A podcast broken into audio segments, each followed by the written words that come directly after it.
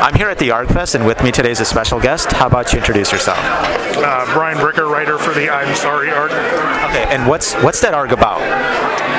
Oh boy, it's about uh, it's about everything. It's it's a mixture of a, uh, novel um, with uh, with a real unique um, interaction with uh, with live events and live people. Um, ultimately, beyond that, you'll have to look at it to you know see what, what, what more it's about. Okay, and how'd you how'd you go about designing this ARG? Uh, you know, actually, um, it uh, it sort of happened on its own. Um, you know, I, I wrote the novel for it, and uh, and have, have done a lot of the writing, but but much of the uh, interaction has been from the uh, uh, the players themselves. Um, and some, uh, you know, some others much smarter than me. And you talked about uh, writing a novel. Was the novel specifically geared towards making an ARG, or did you write a normal novel and then adapt it to an ARG?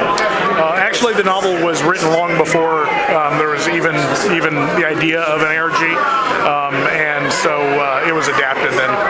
And um, yeah, what inspired you to adapt it? Um, why did you think that you that it was worthwhile to adapt it to an ARG type format?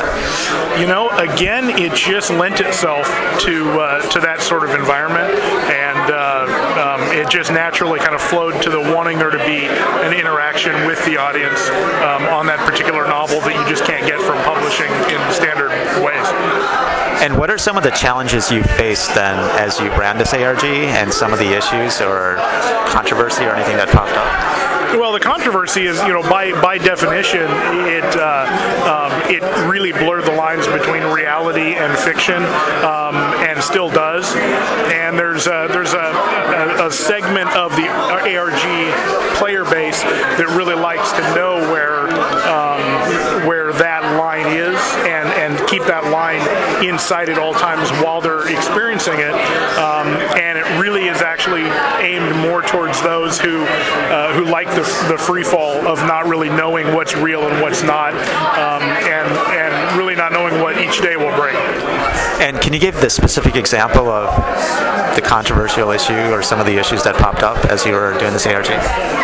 Well, sure. I mean, there there were uh, um, there have been several uh, puppet masters um, that that turned out were not actually puppet masters. Um, there's a lot of you know convoluted starting and stopping of the game.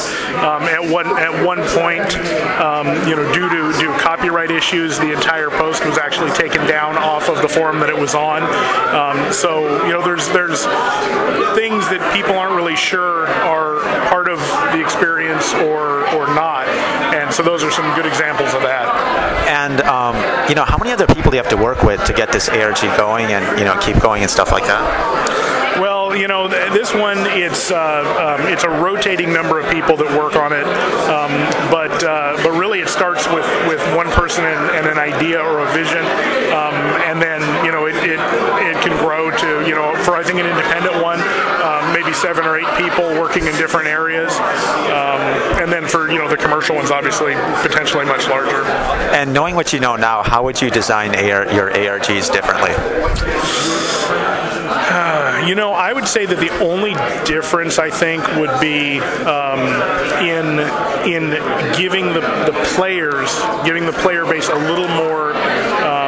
A little more privacy in certain areas, just because when when they don't feel safe in discussing something, um, they they do tend to uh, hide um, and you know discuss things privately, and it makes it harder for others to really catch up on what's going on. And I think that's the biggest frustration, um, not from the point of view of, of running the game, but from the point of view of, of not wanting people who are lurking or coming in on uh, later on to not be able to really get an idea of what's going on with it. Okay. And where do you see ARGs going in the future then? You know, honestly, I really see um, it moving from what is is currently kind of a fringe market uh, into into mainstream, probably um, physical experience type entertainment, where um, you know where you could actually sign up to do, um, you know, if you want to be on a SWAT team or you want to you know be a be a you know movie star or anything. I mean, where you could actually physically sign up for an experience that you that for you know for a, a price you could actually live that that experience out. And so I see them getting getting away from the game element, or at least at least evolving from the game element into a lot more of a of a uh, um, a theme park type of type of event. Not or an RPG type thing where you kind of level up to be an actor or whatever. Well, I mean, sure. Yeah, I mean, I don't, you know, I mean, it, it's almost like, uh, um, you know, I think there always is going to be a market for the ARG with this sort of format, but but I do think it's definitely going to grow, and somebody's going to figure out the, the pay per play model that works, um, and uh, and just give a lot more content and a lot more um, physical interaction that's that's going to that's going to bring it into into a lot more of a, a um, real, I think, you know, entertainment marketplace. And do you think the value add then is the physical interaction or the social interaction between the players? I mean, where do you think the, the real value is going to come come at in the future? You know, honestly, I think that the um, the biggest benefit is the is the players' own experiences in what they're getting. Um, you know, I don't see the community that forms around the ARGs um, as as being. Um, as important as as the experiences that each individual player gets. So so when you get a um, you know, if you were to have a, a, a, physical type of ARG that has a lot of physical interaction and, and, live events, the, the community aspect of it, I think, would not be quite as important as, as the what you gear towards the people that are actually experiencing it. And what's next in store for the ARGs that you're going to work on? Anything announced? Uh, you know, actually, uh, there's uh, one that uh, um, that I'm thinking about now that you know we've already got some pre-planning on um, that goes in a completely different direction than what what the I'm sorry one does.